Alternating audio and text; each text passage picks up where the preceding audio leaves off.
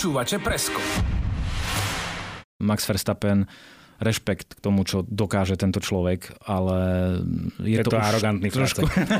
to si chcel povedať.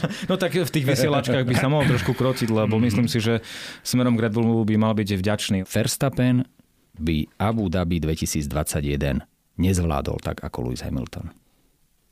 Keby to bolo opačne, tak už dnes nejazdí Formulu 1, to ti garantujem. A teraz prejdeme od e, mini tragédie Mercedesu k najväčšej Je to tragédii v histórii športu. Tragédia, to, to som videl nejaké, niečo v basketbale, alebo kde to bolo, tiež sa pýtali, že... že Antetokounmpo. áno, však, no presne si to pamätáš, že to je tragédia. Ale pozor, že, pozor, pozor, skončili pozor. prvá druhý Tam to bolo všetkých, slovo no. zlyhanie. Ja som povedal Áno, slovo áno, tragédia. áno, áno, no, tak. Športová tragédia. Áno. Športová tragédia z Maranela. A ľudia, vysvetlite mi jednu vec. Keď som to začal pozerať, Beriem späť, nevedel som, o čom chceš rozprávať. Tuto súhlasím. Ja keď počujem pri Ferrari eh, plán A, a potom vo štvrtom kole plán, Plán D. Š, no, a, alebo U, tak to si hovorím, no nie, tak to nevyšlo trošku. Elvis tak. Presley odmáva cieľ. Áno, to, Je to tak? A No, nieko, a- niekoho oddajú. Ja- Áno, áno, Fe- Verstappen s Hamiltonom na konci. no tak svadba roka, veru, v Las Vegas. Počúvate Presko, športový podcast o tom, čo v reportážach nenájdete. Red Bull je tak dominantný, že si Max Verstappen dovolí 10 kôl pred koncom žartovať, že stihnú ešte jeden tréningový pit stop. Rakúska stáňa trhá rekordy, zatiaľ čo na druhej strane legendárne Ferrari nedokázalo za 16 rokov vygenerovať ani jedného majstra sveta. A propo, ako sa z totálne dominantného Mercedesu v ére hybridných motorov stal len štatista. A je pod vedením Liberty Media F1 väčšia, zábavnejšia, kvalitnejšia show? Je jasné, že dnes sa budeme rozprávať o Formule 1 a je jasné, že sa budeme rozprávať naozaj s kvalifikovanými hostiami, a s Janom Žgravčákom, dlhoročným motoristickým novinárom, komentátorom a v súčasnosti šéfom športu RTVS. Janko, ahoj. Ahojte. A druhým hostom je Ladislav Urbán, novinár denníka N a autor podcastu Boxová ulička. Laci, ahoj. Ahoj, ďakujem za pozvanie.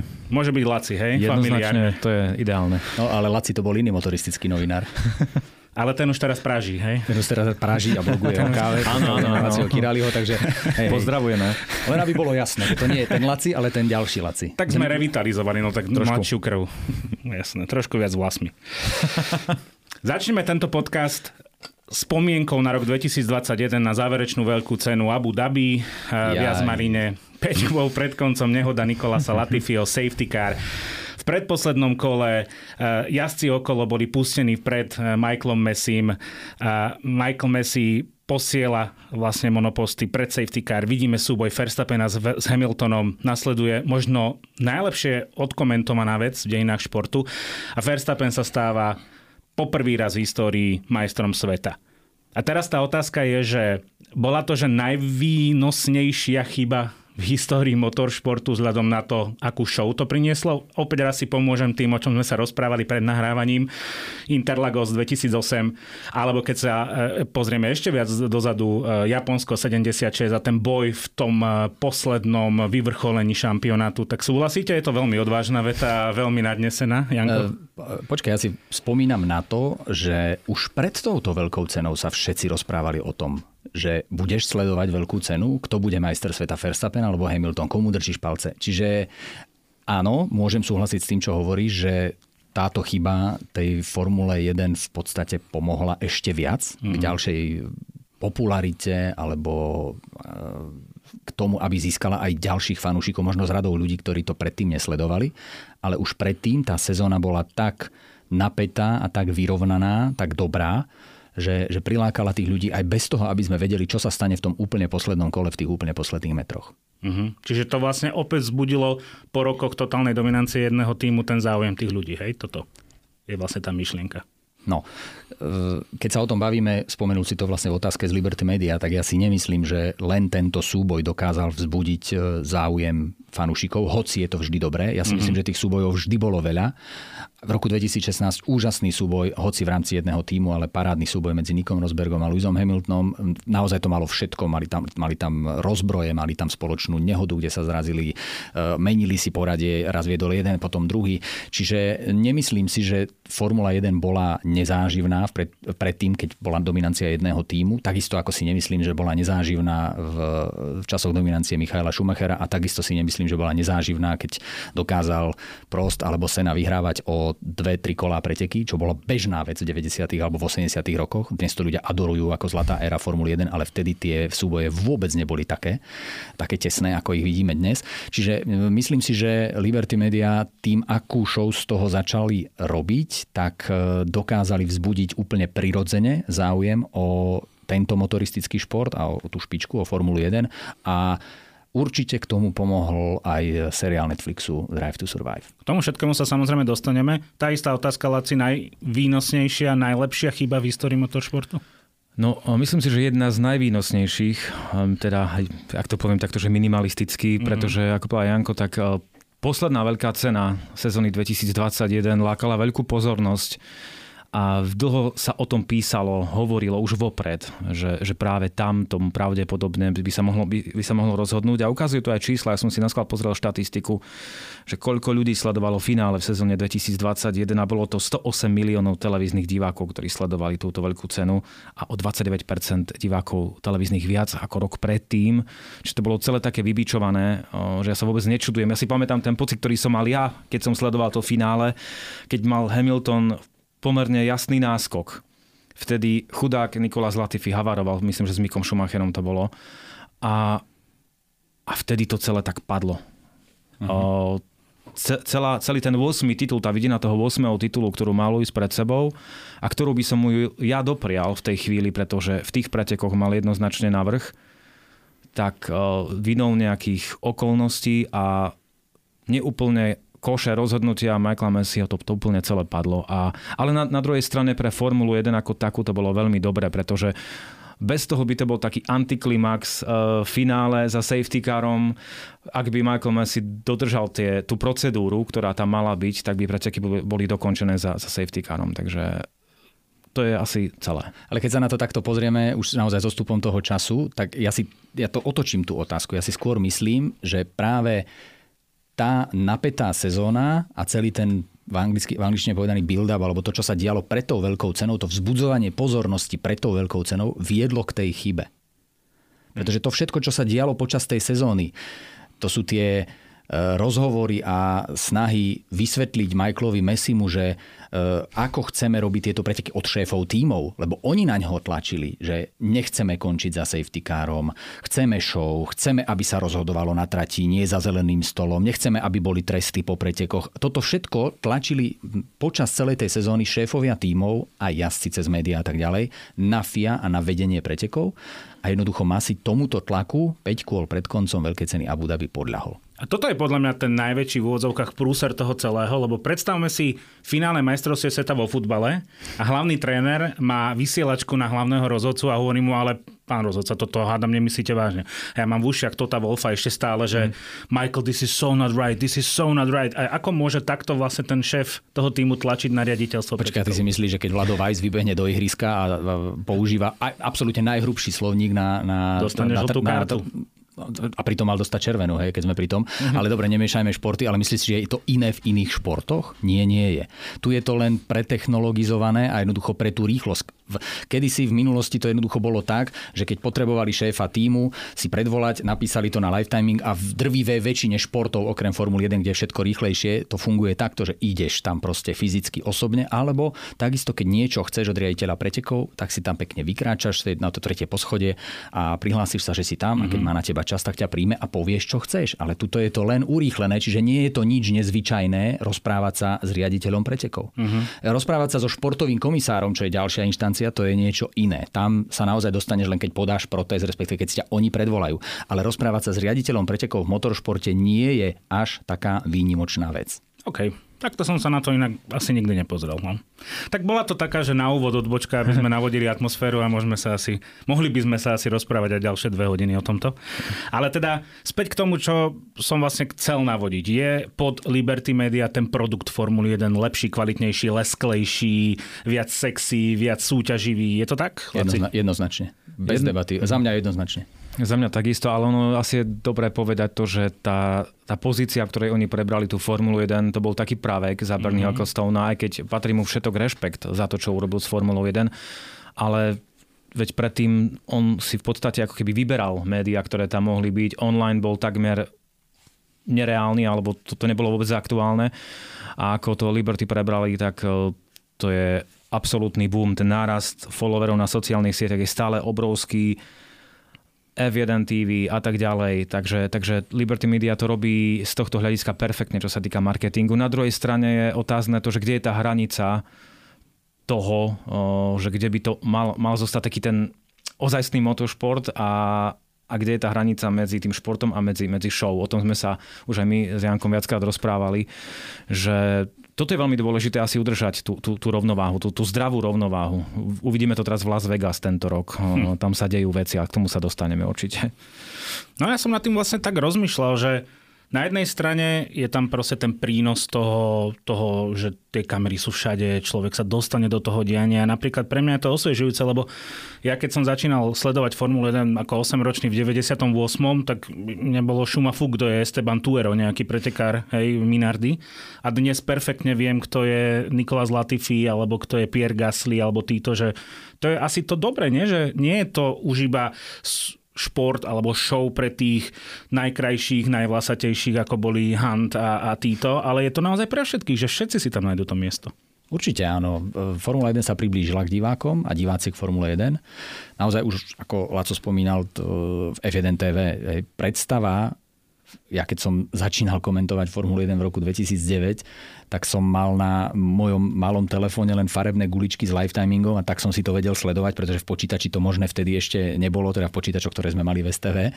A dnes máš všetky kamery z každého auta s tým rádiom naživo. Áno, dobre, je to trošku cenzurované, je to trošku späť a keď tam padne nejaká nadávka, tak to jednoducho vystrihnú a nepustia to tam, čo som teraz napríklad videl pri veľkej cene, hej, e, SPA, teda v, v Belgicku. Ale, ale jednoducho tá Formula 1 sa dá sledovať lepšie, krajšie, zblízka, a aj to pomáha práve tejto show. A to je presne to, čo Liberty Media urobilo. A ja poviem pravdu, ja som sa potešil, keď som sa to dozvedel, že to preberajú, lebo, mm. lebo Američania túto show robiť vedia. Mm. Kto sleduje americký motoršport, NASCAR, IndyCar, vie, že tam sú úplne bežné dnes už, e, neviem, tie grafiky mm. s menovkami aj na ovále, aby sme vedeli, kde kto je, porovnanie rýchlosti a ja neviem, rozhovory s jazdcom počas žltých fáz. Hej? On sa komentátor spojí priamo s jazdcom a ro- toto ešte sme vo Formule 1 nemali, ale to príde. Hej. To jednoducho príde, že, že jazdci nebudú primadony, ktoré povedia, ja sa s vami baviť nebudem. Mm. Áno, budeš sa baviť, lebo jednoducho si tu, podpísal si to, máš tú licenciu, jazdíš, budeš robiť show pre divákov. Ale to neznižuje hodnotu toho motoršportu. Mm-hmm. Pozor. Práve, práve e, si myslím, že to priťahuje ďalších ľudí a keď to pritiahne ďalších ľudí, objavíme ďalšie nové talenty a ten motoršport sa bude posúvať ďalej. Tým, že sa niečo uzavrie a z niečoho sa stane elitársky šport, nikdy ničomu nepomohlo. Počúvate Presko, športový podcast o tom, čo v reportážach nenájdete. Fenoménom je určite seriál na Netflixe, ktorý si spomínal, Drive to Survive, ktorý naozaj otvoril tie dvere. A je to ale miestami mám pocit, že seriál, v ktorom hviezdami sú športoví riaditeľia viac než tí pretekári, že Napríklad Luisa Hamiltona tam v súčte vidíme možno 3 minúty, ale za toho Guntera Steinera poznám od hora po spodok, viem, kde býva, že býva v Južnej Karolíne čo fakt nepotrebujem k životu, ale fajn. Že, a čo chcem hlavne dodať, e, teraz je 5. 6. séria, tuším 6. Teraz bola piata, posledná. 5. Mhm. Bola nudná. Asi bola nudná, bola stereotypná mm. a bolo to furt o tom istom. V porovnaní s predošlými uh, určite. Je to možno tým optimizmom. Už ťa tam nemalo čo prekvapiť. Tak, mm. Keď si to videl prvýkrát, tak si bol taký, že wow, aj toto sa tam deje v tom motoršporte, len ten motoršport je v podstate o tom, že je to iný súbor, ale aj futbal je stále ten istý. Tiež ťa už neprekvapí. Hej, neobjavuješ futbal, lebo ho poznáš, lebo ho robíš roky a sleduješ ho roky a vyrastáš s ním. A napriek tomu na ňo nezanevrieš. A toto isté bude vo Formule 1. Ak to v sebe máš, ak ťa to baví a máš vášeň pre tento šport, tak e, to neopustíš, ani keď to bude stýkrát to isté. No a mhm. otázka, že prečo sú tam hviezdou mm, šéfovia tímov, majú čas. Mm. Oni majú čas. Oni sú motivátori, ako to presne z tohto vidíš.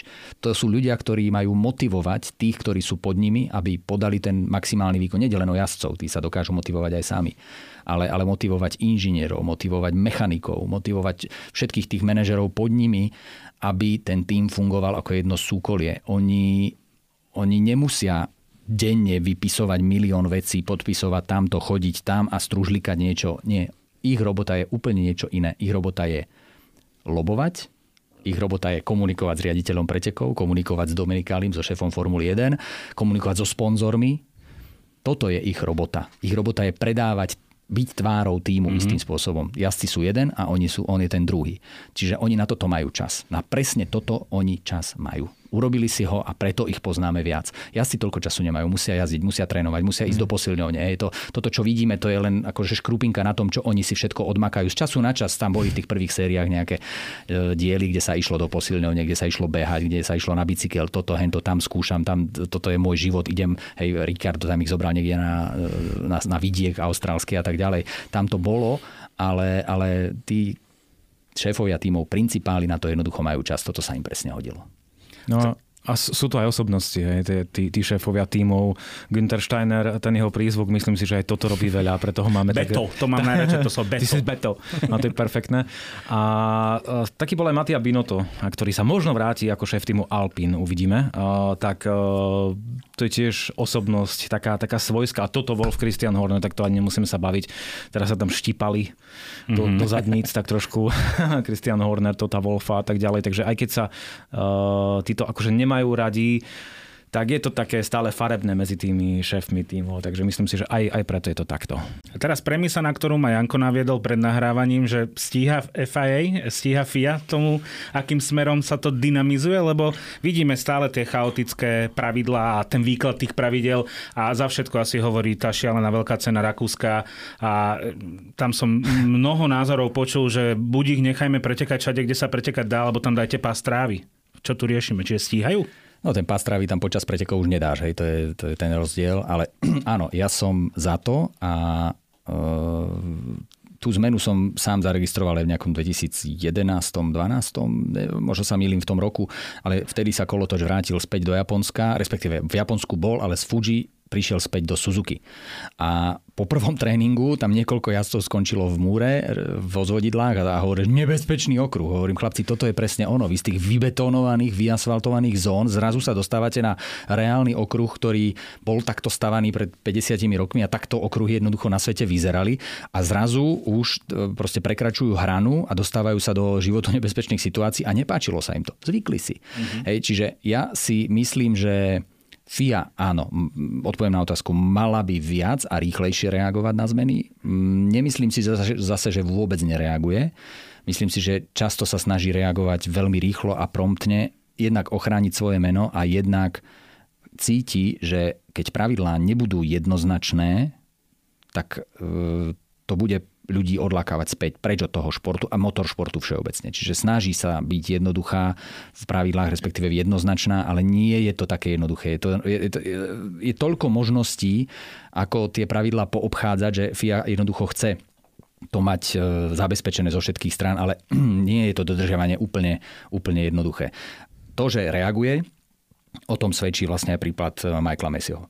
Že ho jednoducho dali dole a urobili zmeny. E, sú tam viacerí dvaja riaditeľia pretekov, takže myslím si, že takéto veci sa už e, nestanú. Ale ono aj tam vlastne, keď e, Messio nahradili Eduardo Freitas a Nils Wittich, tak tam bol vlastne problém v tom, že tie, rozhodo- tie rozhodnutia neboli konzistentné. Jazdci aj tými sa na to stiažovali a asi taká najväčšia, alebo jedna z najväčších chýb, ktorá potom myslím, že Freitaša stála aj miesto sa udiela vo veľkej cene Japonska, e, kde veľmi pršalo.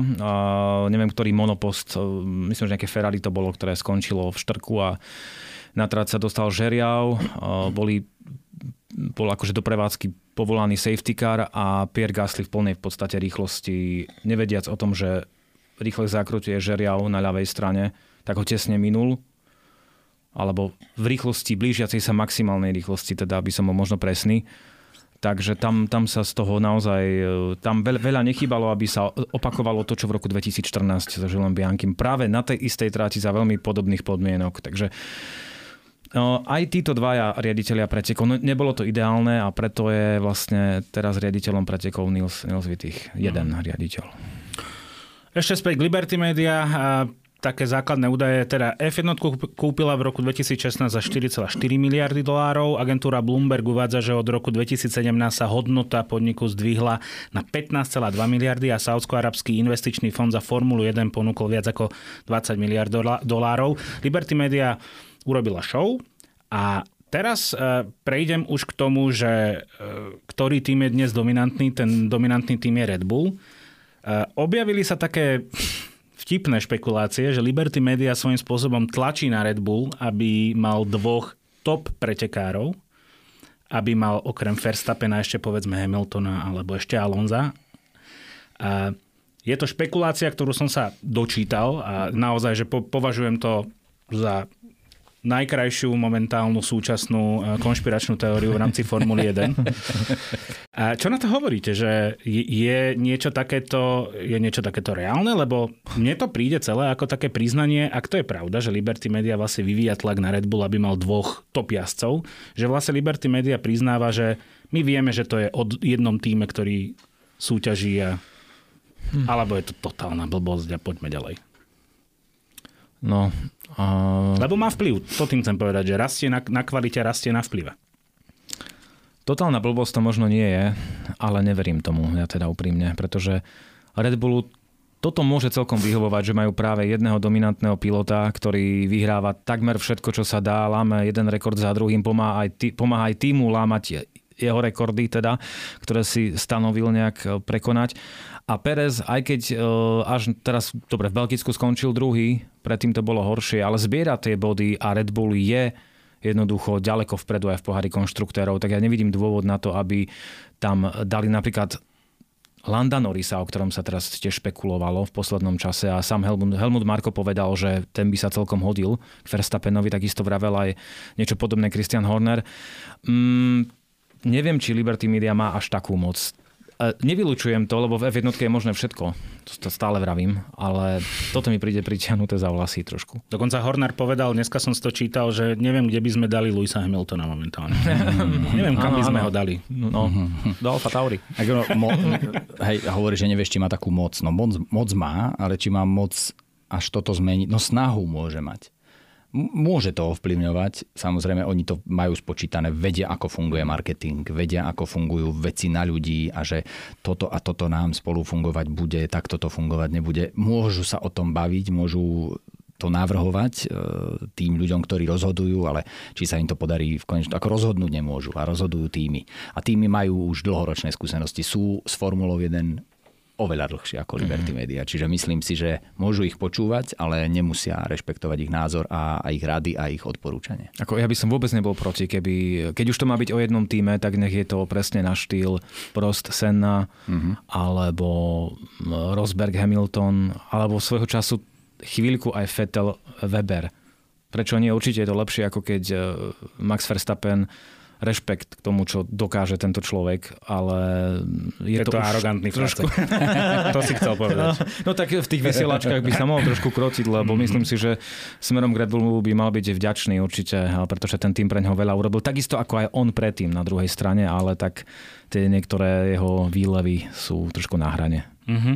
Ale ono to nikdy vo Formule 1 nefungovalo, nie? Takéto top dvojky, že máme pár zo pár takých naozaj, že spomienkový optimizmus, hej, zo pár takých prípadov, ako si spomínal Prosena, ale ja neviem, že Rosberg Hamilton, tam to išlo až za tú hranicu, že z dvoch kamarátov z detstva sú dnes, ja neviem, udržiavajú kontakt, asi ani ne. Mm. Neviem, ale teraz som zachytil, ako Rosberg pochválil Hamiltona. Po, dlhom, po dlhšom čase som to teda si Lebo si nevyhráva. Áno, no, no, no. Tak minulého Christian Horner eh, sfúkol za to, že, že Rosberg skritizoval Pereza v, pre Sky Sports v rozhovore. A Horner mu povedal, že ľahko sa ti kritizuje, keď už nesedíš v aute. A mne sa toto na Rosbergovi trochu tiež nepáči, že on, on skončil vtedy, keď sa stal majstrom sveta tak ako keby rýchlo, aby skončil na tom vrchole, čo je v poriadku, má na to právo ale, ale tie potom jeho následné vyjadrenia niektoré sú také, že no OK, tak neviem, či je to úplne objektívne alebo fair.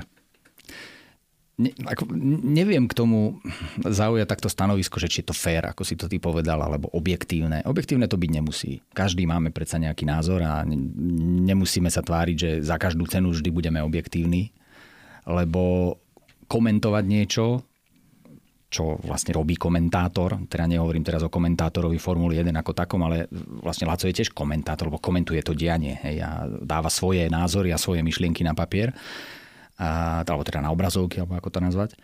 A komentátor proste nie je gumený panák, ktorý za každú cenu musí byť beznázorový a on si urobí názor. Súhlas, A to isté vlastne dnes robí, robí Rosberg. On je komentátor toho diania a má na to svoj názor. A či mu je niekto sympatický, či s niekým má skúsenosť alebo nemá skúsenosť, proste je to jeho vec. A niečo prežil, niečo zažil, to čo možno o čom ani nevieme a môže si na to povedať, čo chce. A ja si myslím, že je dobre, že pri tom je, má k tomu čo povedať, odjazdil naozaj veľké veci v tej Formule 1, vyhral tam prosto niekoľko... Veď teraz vlastne Verstappen prekonal jeho rekord, nie? Alebo ako to bolo v počte víťazstiev po sebe. To ani, to ani, ani, ani, Rosberg bol jedným z tých, áno, ani ktorí majú 7. Ani, 7. ani, Hamilton. ani Hamiltonovi sa to nepodarilo. Ascari, hej, aký Rosberg šampión. Ešte. A, a, čiže Ascari, Rosberg a teraz Verstappen. Hej, čiže Rosberg nie je hocikto. A on si môže... Po, a porazil Hamiltona v rovnakom aute pozor, toto je tá vec, ktorá sa najviac cení vo Formule 1. Prvý, koho musíš poraziť, keď chceš byť majster sveta, svojho tímového kolegu, lebo má rovnaké auto ako ty. Mm-hmm. A jemu sa to podarilo v tej sezóne 2016, na ktorú ako radi spomíname, lebo naozaj sa tam diali veľké veci. Takže, takže ja si myslím, že má čo povedať a musia ľudia rešpektovať jeho názor. Horner proste zareagoval aj na tú jeho otázku veľmi podráždene, ale to si myslím, že tiež bola súčasť takej show, mm. že jednoducho radšej to takto odbil a ako keby si, z neho urobil tak trochu, akože, trochu srandu. Eh, od, odprášil ho, ale, ale ustal to, povedal si, proste je to moja otázka ty keď nechceš odpovedať, neodpovedaj, ale ja sa na to pýtať budem. A ja si myslím, že mne je teda akože Rozbergovo počínanie sympatické. Nebojí sa povedať aj nepopulárny názor. A to je super na tom presne. Tak teraz uh, myslím, že to bolo po Hungaroringu, keď uh, opäť sa stretli Horner s Rosbergom pred kamerami Sky Sports a, a pýtali sa Hornera, že ako je spokojný s Perezovým výkonom. V Maďarsku skončil tretí tak Horner povedal, že mal perfektné tempo, bol, bol rýchly, naozaj výborný výkon a že s tým by mal byť spokojný teda už aj Niko. tak mu to tak trošku... Chrstol do tváre. Hej, hej, hej, ale tak každý má svoj názor. Počúvate Presko, športový podcast o tom, čo v reportážach nenájdete. Čo povedať gére dominancie Red Bullu, lebo jednu sme už zažili, bola dosť nezáživná. Ak nerátame rok 2010 a posledné preteky v Abu Dhabi, kde tuším štyria jazdci bojovali o titul a potom už úplné, úplného solo kapra Sebastiana Fetela, ale to, čo teraz predvádza Red Bull, to je neuveriteľné. 22. víťazstvo z posledných 23 pretekov, rekordných 13 víťazstiev za sebou ako tým, Verstappen 8 výhra, čiže prekonal to, čo sme spomínali. Toto bol vyhlásil Red Bull ako monopost F1 v seriáli F2. Toto ano. je najväčšia dominancia v histórii F1? Myslím si, že áno. Ja hmm. si nespomínam na nič väčšie alebo niečo, čo by dlhšie trvalo, lebo, lebo boli víťazstva, ktoré boli možno dominantnejšie a tak ďalej, ale ale momentálne si všetko sadlo tak, ako má a momentálne majú najlepší balík. Hej, tomu sa tak zvykne hovoriť, že keď máš teda auto, vyjde ti stratégia a ešte máš aj jazdca v pohode, vo forme, tak máš najlepší balík a toto jednoducho v jeho prípade jednoznačne majú. Upokojil sa, získal skúsenosti, získal dva tituly, už nemusí nikomu nič dokazovať a už len dokazuje všetkým a vlastnému týmu, že je najväčší z najväčších a tak. No, histórii to nedokáže, samozrejme. Myslím si, že nikdy nebude e, pasovaný za najväčšieho z najväčších Verstappen, ale určite momentálne je v takom laufe, že všetko to, čo dosahuje, si absolútne zaslúži. Tak na to, že má 25 rokov a také čísla, také rekordy, ale aj tie výkony, to nie je len o tých číslach, ale naozaj to, to ako zvláda tlak, veď aj to finále 2021, to nebolo len tak, samozrejme mal obutú lepšiu zmes a tak ďalej. Ale on to musel zvládnuť aj v tej hlave. A, a Red Bull jednoducho odvádza najlepšiu prácu. Je tam Adrian Newey, ktorý už pomaličky uvažuje o dôchodku, veď už má na to pomaličky aj vek. A ten celý tým okolo neho tak odvádza dlho, dlho dobrú prácu. Už v sezóne 2021 to bolo naozaj tak, že už medzi Red Bullom a Mercedesom ten rozdiel nebol ako, ako predtým. Mm-hmm. V Lani to bolo jednoznačné a tento rok je to jednoznačné aj napriek e, tomu trestu za prekročenie toho rozpočtového stropu ktorého dôsledky sa môžu prejaviť skôr v budúcej sezóne. Aj keď Red Bull už prepína na vývoj budúcoročného auta, ale to sa vôbec nečudujem, keďže má taký náskok, tak veľmi rozumne to robí, že kým má ešte možno nejaké tie financie a priestor na vývoj, tak ho využije skôr na to budúcoročné auto. Mm-hmm. Ako je ale toto možné? Teraz vy ste odborníci z fachu. Ako je možné, že v roku 2014 prišla éra hybridných motorov, Mercedes prevalcoval konkurenciu a zrazu sme proste v situácii, že Mercedes nestíha. Mercedes je dobre, možno to štatista z úvodu bolo veľmi e, prehnané, ale teda Mercedes je dnes ten druhý až tretí tým a Red Bull sa vrátil späť. Lebo to nie je o motoroch. Len o motoroch. Motor je len jeden kúsok tej mozaiky. A Určite si pamätá, že minulý rok sa vlastne, teda menili sa skôr, ale minulý rok začali platiť nové pravidlá mm. pre konštrukciu kompletne celého monopostu. Všetko sa zmenilo. Predné krídlo, zadné krídlo, rozmery, proste všetko sa uh, pomenilo. Tak pneumatiky. Všetko, pneumatiky a tak ďalej. Čiže začala sa nová Formula 1 toto je nová éra. Hej. Toto už by som nenazýval, že éra hybridných motorov. Ja by som to možno, neviem, možno na to nemám dostatok tvorivosti, aby som to nejako nazval, aby som tomu dával nejako meno, ale toto je proste nová Formula 1. Všetko je iné a novšie. Tak sa vlastne začína tá posledná séria Netflixu Drive to Survive, že vlastne nová Formula 1. To práve teraz sa to tu začína. A ako to bude? Hej? A tie prvé predsezónne testy, tá, tá prvá mm. či druhá časť, a tam to ukazuje, že tam sa to začalo, že oni vlastne museli postaviť úplne nový monopost podľa nových pravidiel, nakresli to úplne od znova a nevyšlo im to. Netrafili to. Tam sa ukazuje, aká výnimočná bola tá ich séria. 8 titulov konštruktorských za sebou mm. a 7 titulov e, jazdca po sebe a e, to, čo dosiahli, naprieč tým zmenám pravidel, ktoré sa tak postupne vyvíjali, hoci neboli také dramatické, tak je veľká vec. A ak by sa znova zmenili pravidlá, čo sa zase začalo rozprávať o tom, že to jednodušíme a to, čo bude a tak ďalej a tak ďalej, tak, tak možno, možno sa to opäť celé prekope a opäť celé zmení. Ale toto sa naozaj môže stať e, kedykoľvek a komukoľvek. A toto si musí každý uvedomiť, že jednoducho Formula 1 je tak komplexný šport, že nič nie je garantované. A teraz akože všetky týmy vedeli, že príde nová éra, že prídu nové pravidla, že prídu nové regulácie, tak prečo to Red Bull dokázal využiť najlepšie? Čo je za tým všetko? Adrian Newey. Adrian Newey, presne tak. Trafili to, ako povedala Janko. Mercedes jednoducho nulové, tie nulové bočnice kvázi, hej, oni to stále nejak uvažovali o tom, ako zmeniť koncept. E, trošku ich poplietlo vlaňajšie víťazstvo Russella v Brazílii, vtedy si mysleli, mysleli, že áno, máme to konečne. A tým pádom, že to bolo na konci sezóny, tak jednoducho zostali verní tomuto konceptu a teraz to zase e, nejak nevychádza úplne tak, ako by chceli. A zase toto Wolf povedal, že uvažujú o ďalších všetkých možných konceptoch, ktoré vidia na trati momentálne u súperov tak uvidíme. No a Red Bull jednoducho naozaj trafili to jednoducho a Adrian Newey má, má na konte veľmi veľa úspešných aut, takže toto určite nie, nie je náhoda. Mm-hmm. Čiže Adrian Newey je v podstate dnes tak cenný artikel, ako býval kedysi James Harrison? Je, že mm. cennejší? Mm-hmm. Newey ho chcel každý takmer. On ho rozprával o tom, ako a takmer prestúpil do, do Ferrari. Však vo svojej knihe o tom píše, no, že no. vlastne už tam boli aj s manželkou, aj všetko vyzeralo a potom zrazu proste to, to Matešic zmenil. Hej? Mm. A, a vlastne on im vyhral tie tituly, ktoré, ktoré mali. A keď sa trápili, tak sa trápili nie kvôli aerodynamike alebo podvozku. To sú tie veci, mm. za ktoré vlastne môže Newey, ale trápili sa kvôli motorom. Mm. Hej, to si musíme priznať. A, a vlastne tak trochu aj kvôli jazdcom, že mali, no. hej, už Fetel strácal motiváciu, mm. Ricardo možno nikdy na to úplne nemal a, a skúšali tam možno nejakých iných jazdcov a tak a tá akadémia jedno s druhým čakali, kým im vypluje niekoho a vypluje len Verstappena. A Verstappen tiež bol vlastne istým spôsobom taká, taká píraňa v rybníku, že nebude, alebo, alebo bojovnica, alebo ako to nazvať, že jednoducho musíš to tam nejako utriasť a musíš nájsť k nemu človeka, ktorý ho nebude chcieť zabiť, lebo, lebo on je človek, ktorému by si dal po papuli.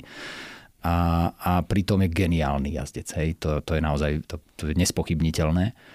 Ale vidíš, háda sa s vlastným inžinierom. Hej. Hmm ten, ten si proste bude musieť možno zobrať dovolenku, ten Lambiase, lebo, lebo ako ja by som mu niečo povedal. Ale on mu tu už, už aj odpovedal. Už, už, už mu aj odpovedal štýlom po tej kvalifikácii. Vieš čo, príď, e, naplánuj, povedz nám, koľko dáme paliva, čo ti obujeme, kedy pôjdeš vonku, koľko pôjdeš vonku, urobíme ako ty chceš. Dobre? A n- najväčšia... Rob si to všetko akože... sám. Hej? Aj, aj šéf týmu si buď sám. Aj, a buď si aj, aj tímový kolega si buď sám. Tak prezúvaj si pneumatiky sám. Ten by mu možno prezúval. Ako, ale akože odpovedal mu tým správnym spôsobom. Hej? Akože, že, že preber sa proste mi, toto je moja robota, ja ju budem robiť. Ale paradox, že Verstappen sa po kvalifikácii ospravedlnil inžinierovi. A čo mu tak, zostáva? To je také PR. A Vieš. v pretekoch to prišlo zase. No? A No to bude- to bude horšie a horšie. Ale, ale, No. ale veď má jasný náskok, ja tomu nerozumiem jednoducho, že či to je pre kamery, pre divákov len, On je alebo či taký. to je také... A možno sa zabáva, lebo už nemá proste na čom. Fíha. Áno, áno, baví sa, lebo proste ide mu všetko tak, ako je, proste cíti sa sebaisto, tak to jednoducho ide. Hej, a je, ja ti to poviem takto. Je skvelý, je úžasný napriek všetkému v tom, čo predvádza na trati, ako to ovláda, ako, ako si sadol s tým, čo tam momentálne dostal do ruky, ale pravý charakter šampióna sa ukáže, keď prestanú vyhrávať. A tam sa ukáže, aký je to človek. Mhm. Pretože stojím si za tým, čo teraz poviem a, a budem si za tým stať vždy. Verstappen by Abu Dhabi 2021 nezvládol tak ako Lewis Hamilton. Keby to bolo opačne, tak už dnes nejazdí Formulu 1, to ti garantujem. Buchne dverami a ide preč. Mhm. Keby on mal, dajme tomu, 5, 6, 7, 8 titulov a toto sa mu stane, trestne dverami a už nejazdí, povie, že proste okradli ste ma súdne procesy, arbitráže, neviem čo všetko. A nedal by to tak ako s takou, s takým pokojom relatívnym a s tým, ako to dal Lewis Hamilton. Tam sa ukázalo pravá tvár toho, tá jeho veľkosť, mm. Ten jeho charakter. Mm-hmm. Ako to dokázal zvládnuť, že jednoducho muselo s ním lomcovať zlosť a, a, a všetko a zúfalosť a jednoducho krátky rozhovor s otcom a išiel a podal ruku šampiónovi. Mm-hmm. Hej. Tak Takže. to bolo naozaj drsné 2021 pre Hamiltona a ako um, ja by som ten titul doprial aj Verstappenovi v tom finále. Napokon ho aj získal.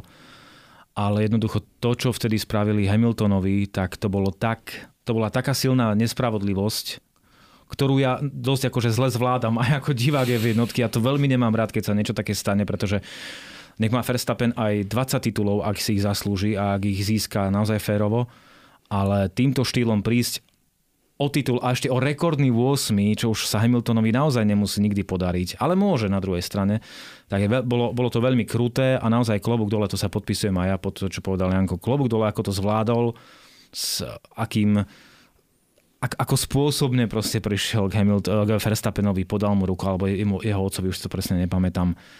Kto vie, ako by sa zachoval iný pilot. A mm-hmm. ja som takisto zvedavý, ako sa bude správať Verstappen, ak sa jeho úspešná séria skončí, lebo ona sa raz skončí. Je to otázka času. 26. Ha, áno, je to možné. Možno skôr, možno neskôr. No a teraz mi vlastne vysvetlí, že akú možnosť má teraz Mercedes, eh, Laci. Lebo rov- hovoríme tu o tom, že teda Red Bull to trafil, Mercedes to netrafil, v roku 2026 príde revolúcia ďalšia vo Formule 1, tak teraz akú šancu má do roku 2026 Mercedes? Čo môže urobiť? No, toto Wolf eh, v detskom vysielaní Formuly 1, ktoré bolo spustené len eh, teraz nedávno, povedal detskému moderátorovi počas veľkej ceny Lewis Hamilton podpíše dvojročnú zmluvu. Nepove- my sme to nepočuli, ale ne- nejak nepozeral som detské vysielanie. Nie, som, ty pozeráš úplne všetko, počuj, ak máš tú dceru, tak už pozeráte aj toto. Hej? cerkou, ale áno, možno si to s ňou eh, pozriem spätne.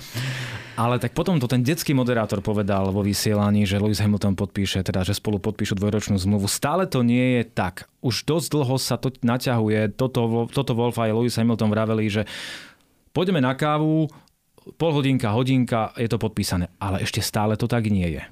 A teraz je otázne, že na čo čakajú. Boli fámy, že Hamilton eh, chce 5-ročnú zmluvu a veľa peňazí, čo je veľa, to je veľmi také. A tie dva roky si myslím, že, že sú reálnejšie, ale čo ak Hamilton vyčkáva? Čo urobí Mercedes? Pre aký koncept sa rozhodne? Pretože Hamilton už viackrát aj médiám povedal, že hustí do toho týmu. Teraz naposledy povedal, že už je ako obohraná platňa. Jednoducho inšpirujte sa Red Bullom, ale tým stále ako keby váhal. Aspoň, mm-hmm. aspoň to, tak, to tak zatiaľ vyzerá. Čiže toto je rozhodujúce, že či, že či Mercedes podpíše s Lewisom novú zmluvu a ak nie, tak vtedy sú tu ďalšie, ďalšie možnosti. A tých možností je, je pomerne veľa. Hovorí sa o tom, že Mercedes kontaktoval Leclerca o možných budúcich nejakých za, záujmoch alebo záujme jazdiť, jazdiť za, za Mercedes. Um, Russell to má isté, si myslím, v Mercedese a Hamilton tiež, ak bude chcieť. Wow. Je tam ešte Mick Schumacher, nezabúdajme na to. Rezervný Čiže, jazdec. čiže povedal by si, že Hamilton je absolútne kľú- kľúčový pre ten prerod Mercedesu? Uh, Lebo otázka áno, bola, že čo ja môže ja do toho myslím- 2026 on je, urobiť. on je veľmi dôležitý člen alebo ťahuň týmu. Jeho slovo je veľmi, veľmi dôležité. To sa ukazuje aj Ale tento a jeho skúsenosti A jeho a, skúsenosti, ostatné. áno. Zase on bol pri tom, keď sa auto stavalo. Hej, prišiel, počkať, prišiel do Mercedesu, keď to bol priemerný tým. Áno. Ani Schumacher proste nedokázal z toho týmu urobiť víťazný tým. Urobil to až Hamilton. To si povedzme na rovinu. Čiže je predtým dôležitý. A aj Horner to povedal v niektorom z tých dielov uh, Drive to Survive, že keď, e, to bolo na začiatku tej minulej sezóny, keď e, s tým e, nadskakovaním sa bili a jednoducho im to nefungovalo a vystupoval vtedy z, z auta s bolestiami chrbta a bol proste zničený. Horner povedal, že keď prídu o Luisa, sú hotoví, sú odpísaní. Oni sa nikdy z toho nevyhrabú. Zase, zase z toho bude len priemerný tým. A myslím si, že toto mal celkom pravdu. Oni to tak vnímajú vlastne tí ľudia v zákulisi, že jednoducho Lewis Hamilton tvorí veľmi podstatnú súčasť toho týmu. Tak ako Ferrari v ére po e, začiatku milénia by nikdy nebolo také dominantné bez e, Schumachera, tak takisto by, e, by Mercedes nezískal to, čo získal bez Hamiltona. Mhm. Sám teraz spracúvam tie veci, lebo sú to super informácie. No ale Hamilton je bojovník, Hamilton chce auto, Hamilton chce ten 8 titul, on to má pred sebou, má 36, 35 rokov, No, a to je, možno už aj a viac. to je jedno šťastie a on sa oženil za ten motiva- šport. že stále je motivovaný. Hej, stále je motivovaný a to je dobre. Keby stratil motiváciu, tak ho môžu pustiť a im, je im na nič. Hej. Ale momentálne tú motiváciu stále má, našiel ju, Mhm. aj po tých veciach, čo sa mu udiali v 21., 22. Stále ju má. Prečo nie? Už v podstate musí prekonať len jeden jediný rekord, takže kým ho nezíska ten titul, mohol by už dávno preč, keby mu nechali ten titul v Abu Dhabi. ale, ale myslím že to by už zavesil naozaj kariéru na klinec. Ale má to ešte pred sebou, chce to dosiahnuť, chce dokázať všetkým, že jednoducho to dokáže a napriek všetkým zákulisným hrám a ťahom, tak eh, dosiahol obrovské veci a toto si myslím, že toho robí najväčším z najväčších. Počúvate Presko, športový podcast o tom, čo v reportážach nenájdete. A teraz prejdeme od e, mini tragédie Mercedesu k najväčšej Je to tragédii v šport. histórii športu. Tragédia. To, to som videl nejaké, niečo v basketbale, alebo kde to bolo, tiež sa pýtali, že... Antetokounmpo. Že, áno, však, no, presne si to pamätáš, že to je tragédia. Ale pozor, že, čo pozor, pozor, pozor. skončili prvá druhý Tam to bolo slovo no. zlyhanie, ja som povedal Áno, slovo áno, tragédia. áno, áno, no, tak. Športová tragédia. Áno. Športová tragédia z Maranela. Ľudia, vysvetlíte mi jednu vec. Keď som to začal pozerať, Beriem späť, nevedel som, o čom chceš rozprávať. Tuto súhlasím. keď som to začal pozerať, bol mi odporný akýkoľvek monopost červenej farby, lebo ti bolo jasné, že proste Schumacher to vyhrá a, a nebudeš sa pri tom zabávať. A teraz ja už, ja ako človek, ktorý celý život nefandím Ferrari, ich tam tlačím, uh, od roku 2007, keď eh, Raikkonen teda obod tuším vyhral nad Hamiltonom v tej nováčikovskej Aj sezóne. to len Aj preto, že Hamilton spravil sám chybu. Áno. V Číne, tam vyšiel v tej boxovej uličke do toho štrku, že? Dobre si to pamätám. Mhm. Uh, ako je možné to, čo sa deje Ferrari, čo by dali za to, aby vlastne tá komunikácia jazdcov eh, s tými inžiniermi bola Mhm. neverejná? Prečo? Po, viete mi to povedať? Je tam tradícia, sú tam peniaze, je tam proste kvalita, hej? Alebo je tam kvalita? Je to otáznik. Keď som bol dieťa, tak bola populárna na Slovensku taká skupina, že Lojzo a mali takú pesničku, kde spievali, že oni sú Taliani, oni sú Taliani Lenka. A to hovorilo za všetko. Oni sú Taliani jednoducho. Ja si nemyslím, že Taliani vedia robiť motoršport. No, toto je môj názor, dlhodobo ho hovorím. Ani pizzu, ani kávu nevedia robiť, ani fotbal. No, proste, ale tak robia to, lebo, ale robia to všetko s vášňou. Toto zase beriem, robia to s vášňou, majú tam obrovskú históriu. Enzo to prosto nejak- nejakým spôsobom rozbehol, tiež mal svoje muchy určite, ale akože nemyslím si, že to je úplne že tragické. Robia jednoducho chyby, tak ako sa chyby robia. Možno na tejto úrovni by sme už takéto chyby neočakávali. Hej? a sú potrestané, lebo, lebo konkurencia nespí a nenechá im to len tak. Ale myslím si, že teraz už to neboli zlé preteky v tom Be- Belgicku. Ale očakával by som, že po toľkých rokoch v podstate toho, ako to tomu Ferrari nepôjde, že v 16. roku od posledného titulu, že hmm. už to bude také, že sme na správnej ceste, že už vidím, že dajte bolševikovi dva roky a je tam titul, ale ja vidím to, že auto je spolahlivé polku sezóny a druhú polku sezóny nie, alebo naopak a vidím tie obrovské chyby. A zase ďalšia paralela. Čiže vlastne v tom filme Zase Rivali, ďalšia paralela. v tom filme Rivali, aby Áno. poslucháči vedeli, tak Janko spravil to klasické talianské gesto. Máme aj divákov. Je to tam správne, hej, ak prišiel ten Lauda a povedal mu, že but this is Ferrari, I don't care, this is shit. Hej, Tak. že toto je sračka. To je, je to tak, hej? Presne zase paralela s tým futbalom. Ty mi pripomínaš, e, keby sme som nevedel, o čom sa bavíme, len tak vbehnem do tohto podcastu a začnem akože počúvať, tak si myslím, že sa bavíme o futbale a o Trnave. Bo to je presne to isté.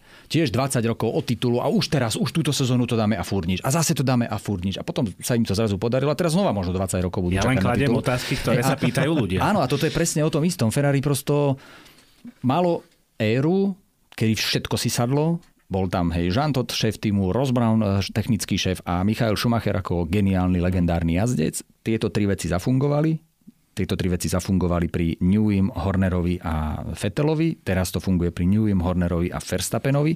A keď, kým Newey bude žiť a bude mu písať ceruska ostra, tak budú už len vyťahovať zo svojej akadémie proste super talentovaných jazdcov a zase to bude fungovať, lebo jednoducho je to ten človek. A potom, keď Newey raz odíde, tak znova sa budú trápiť, lebo ne, možno nenájdu, možno nenaučí ne, nikoho zo svojich e, ľudí, ktorých má teraz pod sebou, byť taký tvorivý, ako je on. Uh-huh. A o tom toto je, že či tie iné týmy toto dokážu. Nájsť takého človeka, ktorý to takto dokáže nakresliť, či tam majú takého, takého frajera, ktorý to dá dokopy, či budú mať takého správneho motivátora, aj takého v úvodzovkách hajzlíka, ako je Horner, nie je mi nesympatický, ja ho akože celkom tak akože no, uznávam, no. ale on vie byť taký hajzel niekedy. Ale, ale on to robí veľmi dobre podľa mňa. Áno, on to robí perfektne, tak. presne takto to má byť. No, a toto je presne taký to, Mourinho, že... nie?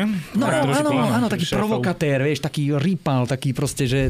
Ale toto je presne ten mind game, on sa v tom vyžíva. On to má strašne rád a myslím, že v tom je veľmi dobrý. Mm-hmm. A, a, v tomto je ten Toto Wolf, hoci je naozaj perfektný a, a naozaj líder, tak toto, toto tak dobre nevie. Toto mm-hmm. tak dobre nestíha. Mm-hmm. Byť takýto, takýto rýpal alebo niečo podobné. A, a Bino to už vôbec. Bino to je taký, taký, vieš, ale možno dostane tú druhú šancu, uvidíme, že ako to bude zvládať. Aj tretiu, aj štvrtú. Aj tretiu. A tak si ho zobrali len preto, lebo Alfa Tauri robí oblečenie, nie? tak Talian sa chce pekne obliecť. A to už vraj budúcu sezónu nebude, bude sa to volať vraj nejako inak. Nejak ale, inak, ale no. tiež by to mala byť nejaká spoločnosť z odevného alebo to, alebo to predajú Andretimu. Nejaká veľká. No, je to možné. No, ja keď počujem pri Ferrari plán A, a potom vo štvrtom kole plán, plán D. Š. A, alebo U. tak to si hovorím, no nie, tak to nevyšlo trošku. A, a samozrejme, no, Ferrari má problémy s pneumatikami, to je, to je jasné, že to, to ich auto veľmi nezvláda pneumatiky. Teda pneumatiky nezvládajú ich auto, lepšie povedané. A pamätám si, ako uh, Helmut Marko, ktorý už mnoho bájok porozprával, ale aj Christian Horner vraveli, že práve Ferrari má, naj, má najlepší motor. Mm-hmm. Čiže ak je to naozaj tak, tak uh, tam problém bude naozaj skôr s, s aerodynamikou a s týmito vecami súvisiacimi s pneumatikami. Takže uvidíme. Mňa strašne šokovalo to, čo som teraz čítal nedávno, že keď Sainz opisoval to, ako je to auto nestabilné, v momente ako trošku zafúka, že, uh-huh. že vlastne to auto je nekontrolovateľné v momente, ak fúkne. Tuším, že to riešili nie v Rakúsku, ale v Silverstone, tuším. Aj teraz, aj teraz v Spása na Camel Straight e, stiažoval Verstappen, že musí veľmi silno držať uh-huh. volan, lebo že je veľmi veterno. On proste ako sa kochal hej, pri, tých, pri tej svojej e, alegorickej jazde vpredu ďaleko, tak jednoducho mal na toto čas vnímať aj takéto veci. Ale toto áno, toto pri motoršporte všeobecne je. To aj pri iných autách, spomeniem teraz náš Slovakia Ring a, a jednoducho e, druhá zákruta, kde sa ide takmer na plný plyn takmer v každej kategórii, ktorá tam jazdí, tak e, tam ten vietor a pri tej otvorenej rovine na Žitnom ostrove, tam to cítiš. A, a jazdili sme v Mazdách, hej, a to, to prosto zafúka vietor a ono ti to zamáva s tým autom. A nie je to vôbec príjemné v tej hoci rýchlosti okolo 170-180 km za hodinu. A teraz si predstav, že tam letíš 270 s LMP2, ktorá má, neviem, ešte aj, aj aerodynamiku, samozrejme krídlo zadné a tak ďalej. A oprie sa ti narazový vietor, to, to ti urobí meter a ten meter ti môže na konci zákruty chýbať asi v štrku.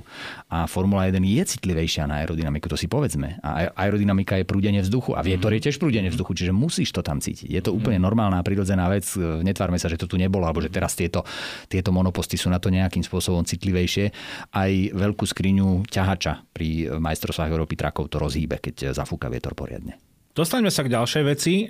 Práve cez to, že jednému týmu sa darí, druhému menej a teda ideálne by bolo, aby sa to celé nejakým spôsobom vyrovnalo, aby sme mali čo najviac týmov bojujúcich o titul. Zaviedli sa tie platové, respektíve výdavkové stropy. Funguje to? Zráža to v podstate ten pedok dokopy? Hm.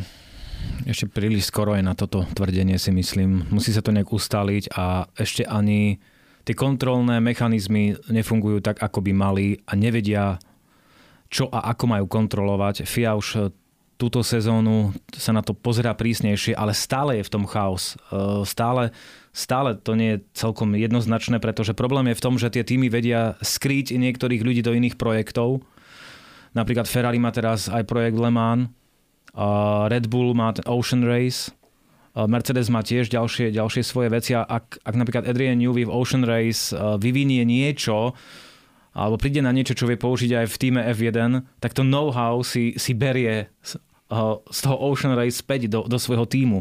Ale tam sú tie financie jednoducho akože oddelené, ale on to know-how prináša do, do toho svojho týmu. No, je to, je to trochu komplikované, ale myslím si, že, že chce to čas určite, ten, ten, tie, tie rozpočtové stropy a vraj sú v problémoch ďalšie týmy. Hovorí sa o dvoch, troch. Uvidíme, bude to opäť zaujímavé leto, si myslím, táto letná prestávka. Ako za, mňa, za mňa áno, jediná hmm. vec, ktorá dokáže dať pole dokopy, sú unifikované motory, prevodovky a podobné veci. A toto, to sa už dávno rozhodlo, že toto nebude cesta Formuly 1. Takže nie. Budú vždy rozdiely, budú vždy tými, ktoré budú vpredu, budú vždy tými, ktoré budú vzadu.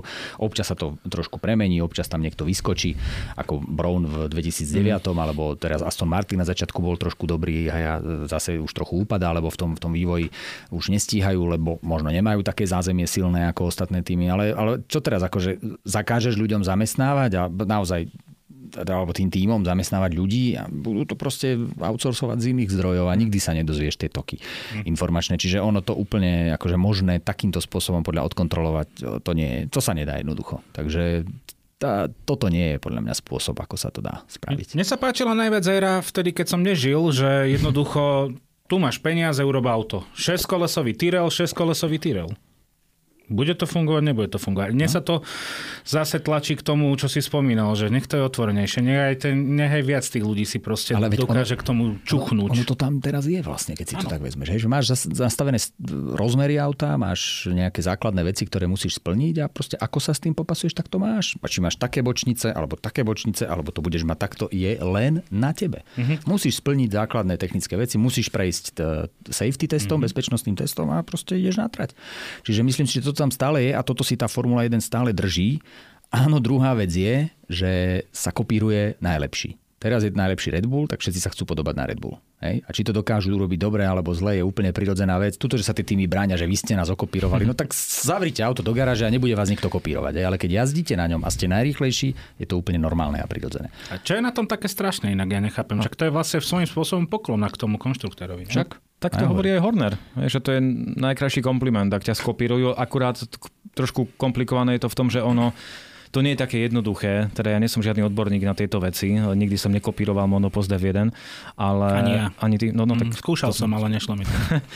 že ty môžeš vlastne ten vonkajšok okopírovať, ale nemusí ti to sadnúť s tým vnútrom, hej, že mm-hmm. to nie je také jednoduché. A ešte na Margo tých vyrovnaných alebo nevyrovnaných výkonov, tak práve Alpine nedávno požiadal o vyrovnanie výkonov pohonných jednotiek, pretože majú pocit, že majú väčšiu stratu voči ostatným.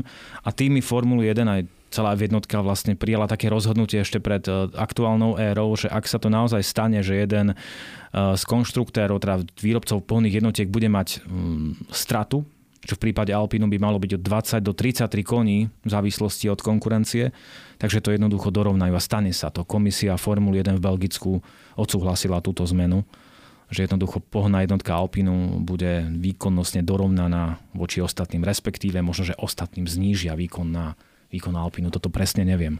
Takže uh-huh, aj toto je možno cesta, ako uh-huh. aspoň trochu to pole vyrovnať, aj keď No, či je to fair? To je. Istým spôsobom balance of performance. Aj, a to je fair. Používa sa to mm-hmm. v motoršporte úplne normálne, čiže nie je to vec, ktorá by nebola. Dá sa to do pravidiel. tuším, že zaťažuje ano. auto, nie? No, ano, podľa... V TCR máš, e, máš buď balast, teda záťaž, alebo svetlú výšku, mm-hmm. alebo tlak turba. Mm-hmm. To, je, to, je vec, to, to sú tri veci, ktoré sa tam ovplyvňujú. Mm-hmm. A, a to je vec, ktorá v motoršporte je úplne bežná, ale vždy je kontroverzná samozrejme, lebo musí tam byť komisia, musia tam byť vstupné dáta, e, musíš to vedieť otestovať. Ja si myslím, že to najspravodlivejšie je buď nechať to úplne tak a voľné ruky, tak ako je to v podstate dnes, čo si mhm. urobíš, to máš, alebo potom success ballast, že podľa výsledkov, že niečo pridávaš. To je, to je proste vec, ktorá, to, ktorá jediné, je jedine tak, ako tak spravodlivá, hoci potom ku koncu sezóny vždy môžeš kalkulovať, že si pokazíš preteky, aby si nemal balast do posledných a vypočítaš si to. Čiže ono to úplne najčistejšie je to, keď to úplne necháš. Ak kto je schopný postaviť dobrý monopost a, a výťazí. A to kopírovanie vlastne, na čo sa najviac e, kvázi pozerá? To je, ja neviem, že podlaha je napríklad asi najviac cenná, nie? lebo tu najviac nevidí, že v Monaku, keď vyhli ten Williams a vyzeralo to, jak, jak Domino mi dal peknú poznámku, že ako Dacia. Také, také rovné. V porovnaní s Red Bullom. Ano, to, to, je to, že monopost Formule 1 vlastne musí začať stavať od podlahy. Hej. To je aj, aj tak, tak slovenské ano, príslovie, že začať niečo od podlahy, ale toto je naozaj to tak je. A áno, nevidíš ju tak často, nevieš, čo tam všetko je a aké otvory tam všelijaké sú, ale keď sme, ešte sa vrátim možno k tej predchádzajúcej tvojej otázke, že prečo to je a prečo sa bavia vôbec, že o tom vy ste ma okopírovali. No, duševné vlastníctvo. Lebo ten konštruktér je toho majiteľ, on to nakreslil, on to vymyslel a on vlastní tento projekt a ten dizajn. A keď ho okopíruje niekto, tak je tu otázka toho, že či proste si mu neukradol jeho duševné vlastníctvo. Ale e, myslím si, že v tomto prípade je to úplne jasné. Pokiaľ sa nenájdú naozaj e, dôkazy toho, že boli okopírované papiere, projekty alebo dáta, tak ako sa to stalo hej, v prípade, v prípade McLarenu a Williamsu, tak, e, tak sa nič také nedeje. Jednoducho to je podvádzanie, to je zle, keď sa ukradnú dáta, keď sa ukradnú papiere, ukradnú výkresy, to je podvádzanie, to je, to je zlodejina, ale to, že ja sa pozriem na pekné auto a skúsim ho nakresliť a možno mi to zafunguje, možno nie, to by som ako, ako e, krádež nebral. Ako fanúšik loptových športov s týmto absolútne súhlasím, lebo však keď Barcelona hrala dominantný fotbal na svete, tak všetci chceli hrať ako Barcelona. Americkej NFL, eh, Liga amerického futbalu sa hovorí, že je to copycat liga. Že jednoducho, keď niekto s niečím príde, tak sa to kopíruje ďalej. Jasne. Nikto ani sa len nepozastaví nad tým, že ty si vykradol nejakého trénera Walsha zo San Francisca. Leo Messi spraví parádnu kľúčku, a prejde cez protihráča, tak sa ju celý svet a všetky deti začnú učiť, lebo chcú to urobiť presne ako on, mm. ako Ronaldo. Hej, a proste hraj ako Pele, hraj ako, ako Platini. Toto bol, to sú normálne veci. Čiže toto akože je smiešne, keď niekto sa ohradí, že vy ste ma tu okopírovali, ale jednoducho, keď mi ukradneš dáta z počítača a postavíš podľa toho monopost Formule 1, to je krádež, mm-hmm. to áno. Ale, ale, ale, to. Tak stalo sa, aj to vieme. Áno, bolo, boli tam 100 miliónová 100 pokuta, tam bola pokuta pre McLaren, takže... Tak to bolo, čiže mm. to história Formule 1 pozná a dokázala sa s tým vysporiadať a myslím si, že by to dokázali aj teraz. Späť k tomu zrážaniu toho, toho celého pelotónu alebo pedoku dokopy. Uh, narážam na to, že teda Liberty Media sú Američania, vieme, ako funguje americký šport, že jednoducho tam sú tie platové stropy, ktoré majú vlastne premiešavať to poradie. Je to, nie, je to možné uzavrime to, je možné, že na toto budú svojím spôsobom aj tlačiť oni, aby sa to takto premiešavalo, lebo americký šport je postavený na tom, že ty si mal teraz 5 rokov dobré obdobie, mal si okno na to, aby si získal titul, ale teraz najbližších 5 rokov budeš prebudovať. No, americký motoršport, keď si pozrieš IndyCar alebo e, NASCAR, tak je postavený na tom, že ktokoľvek z prvej desiatky, možno až 15 môže vyhrať akékoľvek preteky. A v tom je tá krása toho celého. Tam proste takú dominanciu nejakú nemáš. Hoci teda áno, v tom množstve pretekov, ktoré oni majú, vždy ti to vygeneruje niekoho, ako je Jimmy Johnson, alebo mm. proste nejaké, nejaké dominantné meno, ale to je naozaj dominantné preto, lebo ten talent má a je najlepší. Ale nie je to o tom, že by tam bol nejaký balík niečoho. Aj. Čiže toto je, toto je jedna vec. A druhá vec, ja som začal uvažovať a trošku si to možno aj otestujem pri tom našom digitálnom motoršporte, ktorý, ktorý robíme v našich podmienkach. Ja by som skúsil pri nejakej sezóne to urobiť naopak z DRS. Dal by som DRS funkčné pre všetkých do rozdielu jednej sekundy. A potom už by som to nechal tak. To znamená, keď strácaš 5 sekúnd, môžeš použiť DRS, ale keď sa priblížiš k superovi na jednu sekundu, tak strácaš túto výhodu a už ho musíš predbehnúť tým, tým starým spôsobom. Už máš len aerodynamický zákryt. To by som vyskúšal. Prvý by ho nemal nikdy, to DRS. Mm. No, boli aj, bol aj taký nápad, že že e, reverzné DRS. Že jednoducho, že pilot, ktorý by bol vpredu, by nemal výhodu, ale naopak nevýhodu uh-huh. voči prenasledovateľom. Uh-huh. Takže ono sa tu špekuluje o všeličom možnom, ale to je zaujímavý nápad, čo si povedal teraz. A určite to skúsime niekde vyskúšať, tam sa to dá nasimulovať a možno, že by z toho vznikli nejaké ďalšie problémy, ktoré nemám premyslené, ale toto mi napadlo ako možno taká, taká zaujímavá vec, že to, ten zadok štartového poľa by dokázal vlastne tlačiť na tých vpredu, ale predbehnúť už by museli tým starým spôsobom, čo tiež nie je nemožné pri tejto aerodynamike. Teraz už sa to dá, no. No. Teraz už sa to dá. Späť k tomu predbiehaniu a k tomu celému, že či je Formula 1 naozaj väčšia show. A presne to, čo sme sa bavili a, a to, čo sme spomínali, že spomienkový optimizmus, aká bola kedysi tá formula super, pričom práve za tej Schumachera a Hekinena sa hovorilo, že si dáš obed, pozrieš si formulu a v piatom kole spíš. spíš v piatom kole už sa už snívaš. V tej zákrute. Čiže je to tak, že dnes je to, čo sa týka povedzme, že predbiehania zaujímavejšie, Laci? Ja som si pozrel štatistiku, že ako to tak naozaj je, čo sa týka čísel, ale tu chcem povedať jednu vec, že to sú len čísla, lebo dobrým príkladom je Formula E, uh-huh. momentálne, ktorá sa v tejto sezóne s novými autami, ktoré sú rýchlejšie, agilnejšie, menšie, takmer v každých pretekoch chváli na sociálnych sieťach počtom manévrov. Napríklad v Portlande, kde boli premiérové preteky, tento rok ich bolo 403, čo je Formula 1 v roku 1996 v 16 pretekoch 186 manévrov za celú mm-hmm. sezónu. Formula E v Portlande 403. Ale na čo? A tu je, tu, tu je vlastne... No, ja sa no, tam proč. Ja som sa bavil so Zdendom Mikom, komentátorom Aha. Formuly E. My sme to nestihali sledovať. Mm. To je, a, a preteky Formuly E trvajú 40, no teraz už nie, ale zhruba 45 minút. Hej, čo, je, čo je polovica z toho, čo trvá, trvá veľká cena. Takže musí to mať nejakú hranicu, ale v roku 1990 to bolo 31 manévrov v priemere na jedny preteky v roku 2022 je to necelých 36 manévrov na jedny preteky. Hej, takže ono zase nejaká extrémne e, veľká zmena to nie je. A ťažko povedať, že ako ten vývoj vlastne, akým smerom ten vývoj vlastne ide, pretože e, v roku 2011 bolo zavedené DRS. A v tej sezóne sme videli asi teda najviac e, predbiehaní v priemere na jednu veľkú cenu, cez 43 manévrov ale potom o 6 rokov to bolo už len necelých 22. Uh-huh. V roku 2021 35. V roku 2022 necelých 36. Čiže ono je to je to také stabilné. Hej, ono... a, hej, hej. Myslím, to... že sa im podarilo ako keby nájsť takú tú rovnováhu. Mm. Hoci ako z toho pretekárskeho hľadiska, z toho, ako sa na to pozeráme, že z toho jazdeckého až čisto športového je to istým spôsobom nešportové, lebo tá výhoda je obrovská. Mm-hmm. Hej. A možno, že by to mali tak trochu prehodnotiť, že sa to spraví trochu inak. Hej, že možno nejaký boost energetický na predbehnutie, ale nie je takáto aerodynamická vec. Hej, možno, že takéto niečo by, by mož, mohlo byť. To sa tiež skúšalo v iných e, motoršportoch, čiže možnosti sú všelijaké. E, ide naozaj o to, že či sa chceme pozerať na dobrý motoršport alebo nie. Ja si myslím, že ja sa teším z každého predbehnutia v prvých troch kolách, keď DRS ešte nie je, lebo tam to ukazuje, či to je možné alebo nie a je to možné. Mm. Čiže myslím si, že je čas, aby toto prehodnotili. DRS to je skôr už také, že také obchádzanie ako keby. Toto mm. už nie je súboj, už keď vidím, mm. že hlavne Red Bulli majú veľmi efektívne to DRS. Už sa tomu ani nebráňa. To ešte už... keď ešte aj teraz hej, hneď vyšetrovali Hamiltona, keď dvakrát vlastne zmenil stopu na rovinke, keď sa snažil pretrhnúť ten aerodynamický zákryt e, pod DRS, čiže už ani sa nebránia tí asi, lebo vedia, že proste nie je možné. A toto je škoda, lebo prichádzame aj o tento aspekt súbojov, bránenie sa. A to sme už naozaj úplne mm. stratili. A pre mňa aj v tom je krása motoršportu ísť dobre obrannú stopu. A, mm-hmm. a tak. Čiže je to veľká škoda, že to TRS tam momentálne takto je a pri tejto aerodynamike takto funguje, ale oni zase niečo vymyslia tie mudré hlavy. Myslím si, že to bude, bude to bude fajn. Ale keď si dáš debilný setup e, na PlayStation ako ja na Spa Francorchamps, tak som nedobehol Williams ani s otvoreným zadným krídlom. Lebo si ťažký. Tak. Nesedel som tam, Ježiš Maria, tak to by, to by som nevyliezol ani o rúž, neblázni.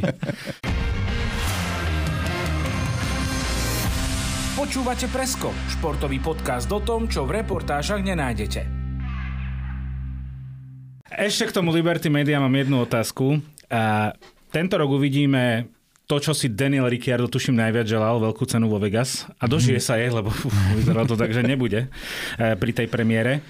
A čakáte, že to bude čo sa týka tej show, naozaj, že tá perlička, lebo napríklad vidíme Miami. Miami je síce, Florida je síce štát dôchodcov, čiže tam si to viem takto vysvetliť.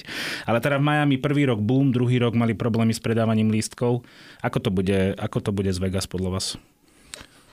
Tak v Miami tie lístky boli dosť drahé. To bol tiež jeden z dôvodov, prečo to... Vo tak... Vegas budú naozaj lacné. No vo Vegas. to máte čas, chodte, je to za pár babiek. 2500 dolárov tribúna oproti, oproti boxom. No, to, no. Akože priemerný lístok stojí takmer 1700 dolárov. Za to môžeš setieť s, Ferta, s Verstappenovým otcom na veľké cene Maďarska. Tak to máš 10, 10 veľkých cien Maďarska mm-hmm. zhruba, takže to je celkom, celkom zaujímavé. No ja očakávam, že to bude taký teraz to nemyslím v zlom ani v dobrom, myslím to tak nejak neutrálne, taký pravý americký gíč. A... No koľko tam budeš mať neplatiacich divákov? Elvis, vieš, Presley, no, odmáva, Elvis no, Presley odmáva cieľ. No, to... Je to tak? A no, a... niekoho oddajú. Ja, áno, áno, Verstappen a Hamiltonom na konci. no tak svadba roka, veru, Las Vegas. A, no, Teraz sa tam rieši to, že majiteľia hotelov, podnikov, rôznych klubov um, dostali od F1 list, že ak chcú mať výhľad na trať, tak musia zaplatiť za jedného človeka 1500 dolárov. Čiže F1 im to vypočíta tak, uh-huh. že zistí maximálnu kapacitu daného podniku, klubu, hotela, neviem čoho, krát 1500. Ak to ten klub, podnik, hotel nezaplatí, tak F1 eh, tvrdí, že postavia tribúnu pred tú budovu, alebo nejak zakryjú výhľad nejakým mm-hmm. spôsobom. No a teraz sa ozvali majiteľia tých nehnuteľností a tvrdia, že veď vy organizujete preteky akože vo verejnom priestranstve, nemáte právo žiadať peniaze. A F1 zase oponuje, že ľudia, ktorí chcú vidieť preteky Formuly 1, si majú riadne kúpiť lístky. A teraz sa to rieši. Takže som veľmi zvedavý, ako to bude. A toto je len jedna drobná vec súvisiaca z Las Vegas. Tam sa toho deje o mnoho, o mnoho mm-hmm. viac. O tých premrštených cien až po čo. Ale tak čo iné môžeme čakať v súvislosti s Las Vegas ako takéto? Ja si nemyslím, že preteky patria do mesta. No. Mm. Tak to, je, to je môj dlhodobý názor. Ako možno z času na čas áno, ale tlačí to tam za každú cenu nie. Radšej tam mohli postaviť pekný okruh, ktorý by zase nemal využitie. To je zase druhá vec, celkom im, im aj rozumiem. Ale bude to tam raz, možno párkrát a potom sa to zase skončí. Hmm, Valencia, tu mám ešte v živej pamäti. Čo aj, aj jazdci to nemali, tuším, radi. Ano, že to bolo ano. také škaredé zlé. A ja dlhodobo hovorím, že Monako, keby to nebola taká lahôdka naozaj toto, tak to tam nemá čo no, Tam bola taká dlhá e, rovinka medzi 10. a 16. zákrutou. Hmm. tak to je dosť dlhá rovinka. A je v súvislosti s Monakom inak, e, ja si tiež pamätám, že ako malý chlapec išla veľká cena Monaka. Vedel som, že to je niečo wow, ale strašne som sa pri tom nudil, lebo a teraz som, teraz akože nie, že sa nudím, no ale tak nie, nie je to bohvie čo. A jeden maďarský novinár, ktorý chodí na rôzne veľké ceny, Šandor Mesaroš sa volá, veľmi, veľmi zaujímavý novinár, tvrdil, že v Monaku to bolo teraz tak, že novinári jednoducho už nemali ani čo jesť a piť nejako doteraz, kde sa o nich stále starali dobre, ale tie náklady, ktoré má veľká cena Monaka na to, aby mohla tam Formula 1 vôbec veľká cena prebehnúť, tak výrazne stúpli, že jednoducho z veľkej ceny Monaka je úplne iné podujatie, minimálne teda pre, pre novinárov. A mm-hmm. uvidíme, aká bude budúcnosť tohto podujatia ten samotný zážitok teraz bez tých všelijakých technológií, kde je najlepší, na ktorej veľkej cene? Asi si toho pochodil? Ja som si extrémne užil e, veľkú cenu v Británie. Mm-hmm. A pretože a, to nie len veľkú cenu Británie, e, vďaka svojej atmosfére a, a tomu, že, že jednoducho Hamilton bol už na vrchole svojich, svojich síl a dokázal jednoducho byť vpredu, hoci tam vtedy vyhral, vyhral Fetel, keď som tam bol ja. Ak si to dobre pamätám, ten prvý rok a druhý rok, myslím, že tiež obidve, obidve to, nepamätám si už, kto, kto naozaj vyhral v tom, v tom momente, nebolo to také podstatné, ale zapamätal som si, a to mi utkvelo v pamäti, že jednoducho Briti a britskí diváci a najmä v tej starej časti uh, Lafield Beckis, v tej, v tej, v tej starej časti uh, okruhu, fandia motoršportu a rozumejú mu. A zažil som to napríklad aj pri e, vytrvalostnej sérii GT Blancpain, keď jazdil slovenský tým ARC Bratislava, bol som tam v tréningu a tam sedeli takí tí starí permanentkári, ja som tam vybehol s takouto kamerou a chcel som si natočiť prejazd nášho auta a, a jednoducho tam priletel Zdeno Mikuláško vtedy, aj v tom slovenskom Porsche a proste parádne to tam položil, odradil to ako úplne nádherne s medziplynom, bam, bam, bam, bam, bam, bam, bam, odišiel von a fakt tí starí permanentkári v takých tých, v tých e, šiltovkách a v tých, tých Hubertusoch a tak, tak zatlieskali. Láci, ty? Mne sa páči veľmi Suzuka, nebol som tam síce, ale tá atmosféra, viem, že aj japonskí fanúšikovia milujú motošport, takže Takže pre mňa asi Suzuka, ak si mám vybrať iba že jeden. Mám poslednú tému, vrátime sa späť viac k tomu pretekaniu ako k tomu nejakému zážitku. A v roku 2026 prídu nové regulácie, práve sme to tu narátali, že zo štyroch motorov bude 6, čiže rozšíri sa tá konkurencia. Kde ale konkurencia dlhé roky nie sú pneumatiky. Ja si pamätám tú šialenú veľkú cenu na Indianapolise. Bridgestone a, a, to, a to bolo práve preto, že tam bola tá konkurencia. Je to strašne bizarné a vstúpi to do dejín ako jedna z najdivnejších veľkých cien, ale Vieme, ako dlho trval ten proces toho, aby si týmy zvykli na to Pirelli, aby si naozaj zvykli na tú gumu. Tak je to škoda pre ten šport, že tam je iba jeden dodávateľ? Dá sa to tak povedať? Lebo je to veľká súčasť toho auta. Ja si myslím, že áno, že je to škoda. Že bolo to, bolo to fajn, keď to takto bolo a človek vedel, tak trochu aj predpovedať, že keď prídeme na okruh a je zlá predpoveď počasie, tak tieto pneumatiky sú lepšie v daždi, tieto sú lepšie na suchu, tieto sú lepšie vo vysokých teplotách. Bolo to tak, tak ďalší technický rozmer toho naozaj technického motoršportu a bolo to určite fajn, že to tam bolo. Teraz je to takto, je to drahé, ten vývoj a všetko ostatné tomu rozumiem a možno ten PR výstup, lebo vždy je to o tom, že predávaš viac aj vďaka úspechu tak eh, chápem, že to možno niektorým eh, výrobcom nevychádzalo a bolo by to fajn, keby niekto ešte o to prejavil záujem. Možno, že keby aj viacerí aj o to prejavili záujem. Bolo by to dobre. Tak eh, záujem prejavil Bridgestone, ktorý sa zapojil do tendra ako na postdodávateľa pneumatik od roku 2026, ale uh, tiež to nie je úplne oficiálne, ale vraj tento tender opäť pre seba získal, alebo bolo, bolo úspešné Pirelli. Napriek tomu, že Bridgestone mal na stôl položiť výhodne, finančne výhodnejšiu ponuku, tak aj napriek tomu to bude vraj opäť Pirelli a za mňa by bolo takisto určite lepšie, keby tam boli dvaja dodávateľia pneumatik, pretože len si to skúsme predstaviť, že máme dominantný Red Bull, dominantného Maxa Verstappena. Skúsme si predstaviť, aké by to bolo, keby náhodou práve Red Bull mal obuté tie menej dobré pneumatiky možno. A, ale mohlo by sa to skončiť aj opačne, že Red Bull by mal tie lepšie a konkurencia by mala tie horšie a Verstappen by vyhrával s minútovým náskokom.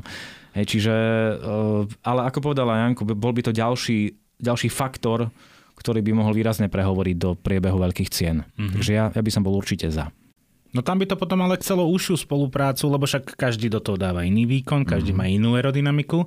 Keby bolo viac tých dodávateľov, tak by mohli bližšie komunikovať s tými týmami a nevideli by sme testy, kde auto nadskakuje a kde sa to správa ako nákupný vozík. Dobre uvažuješ. Ako, áno, je to, je to, ja si myslím, že konkurencia vždy všetkému prospieva. Prečo to nie je? Kto vie, či tam nebola obava možno. No, pretože my nevieme, čo bolo čo sa dialo v zákulisí počas tých rokovaní, pretože nikde nebolo akože vylúčené to, že by Pirelli a Bridgestone nemohli obidvaja dodávať pneumatiky e, týmom F1, ale teraz len budem konšpirovať. Mm-hmm, to tak mám to, rád. Tak to nepekne spokojne. úplne. Že čo ak bola podmienka Pirelli, že my zostaneme iba vtedy, ak, ak e, budeme jediní? A čo ak sa Formula 1 bála, že príde práve v tejto dobe, keď je na vrchole nový dodávateľ pneumatík, ktorý by nemusel v jednotke dodať také dobré pneumatiky, pneumatiky, aké potrebuje. Môže to byť risk, ale vravím, to je len moja úvaha.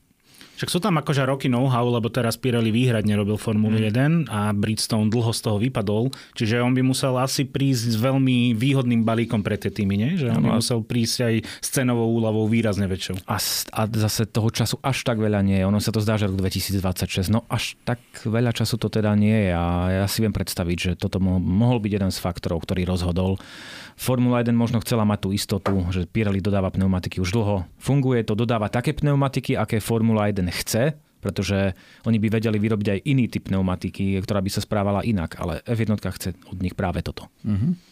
Poďme na našu záverečnú rubriku, tá sa volá L- Lubriku. to je ten sex motor. Hey, lubrika. tak to bolo krásne. Toto ani nevystrihneme, to sa mi páči. To bolo skvelé. Záver, záverečná rubrika Top List, kde chceme po našich respondentoch top 3 najlepších vecí pre nich. Tento raz to urobíme trochu inak. Chalani, obom vám dám 4 mená, kde budú jazdiť v roku 2024. A chcem od vás vaše najlepšie typy. Začneme Jankom, keďže je skúsenejší. Charles Leclerc. Ferrari. Ú, veľmi som prekvapený. Lewis Hamilton. Mercedes. Daniel Ricciardo. Majstrovstva sveta vytrvalostných pretekov. Je to tam. Alex Albon. Tak, toto je ťažké. Myslím si, že Alex Albon sa vráti ti do druhého týmu Red Bullu, ak ešte ten druhý tým bude mať. Dobre, a teraz Laci to isté. Myslím si, že máš pekný bench, benchmark toho, čo povedal. Je to dosť podobné teda. tak skús, skús povedať, že čo by si, si možno ideálne predstavoval. Skúsme to zmeniť, skúsme to otočiť. Hmm. Charles Leclerc. Charles Leclerc. Ja si ho predstavujem, že bude pokračovať vo Ferrari, pretože v jeho posledné vyjadrenia sú veľmi veľmi odvážne smerom k Ferrari. Ja myslím mm. si, že tá spojitosť je veľmi silná medzi Ferrari a ním. Lewis Hamilton? Myslím si, že predlží zmluvu s Mercedesom, pretože nevidím, aby, nevidím dôvod na to, aby niečo menil. Uh-huh. Daniel Ricciardo? Toto je ťažké, pretože Preto to tam je. vymeniť so Sergiom Perezom ho nesmú, pretože Perez má v zmluve klauzulu, podľa ktorej on nemôže ísť do Alfa Tauri. Takže myslím si, že Daniel bude na farmu, musieť... hej, na farmu, na farmu do Austrálie, ale myslím si, že zostane v Alfa Tauri, aj keď uh-huh. to môže znieť nepravdepodobne. No a Alex Albon? No Alex Albon je naozaj ťažký alebo tvrdý oriešok, pretože o ňo sa vraj zaujímalo Ferrari, ale on na rozdiel od Landa Norisa nepovedal, že nepotrebuje, teda že, že sa snažil prvé víťazstvo v jednotke, nie o prvé sedenie u terapeuta, a neodpovedal takto. on to vlastne poprel a potom to poprelo aj Ferrari. Ferrari to nebude podľa mňa. Myslím si, že zostane vo Williamse. Aj keby som mu doprial lepší tým. Toto bola tak super debata, že nahrávame už asi hodinu 20, aby som ešte ďalšiu hodinu 20 pokojne nahrával a to už som tu musel kresať ten scenár, ako sa dalo. Rozprávali sme sa o Formuli 1, o tom kolose, o tom, prečo je Red Bull dominantný, prečo Mercedes je možno na ústupe, ale ako sa to môže všetko premiešať. Ďakujem veľmi pekne mojim hostom Jankovič Gravčákovi, dlhoročný motoristický novinár, komentátor, šéf športu RTVS. Nemáš za čo. A ďakujem aj uh, Lacimu Urbanovi, novinárovi denníka N a autorovi podcastu Boxová ulička. Ďakujem veľmi pekne za pozvanie. Moje meno je Martin Kajgl, no a my sa počujeme pri ďalšom presku. Počúvate Presko, športový podcast o tom, čo v reportážach nenájdete.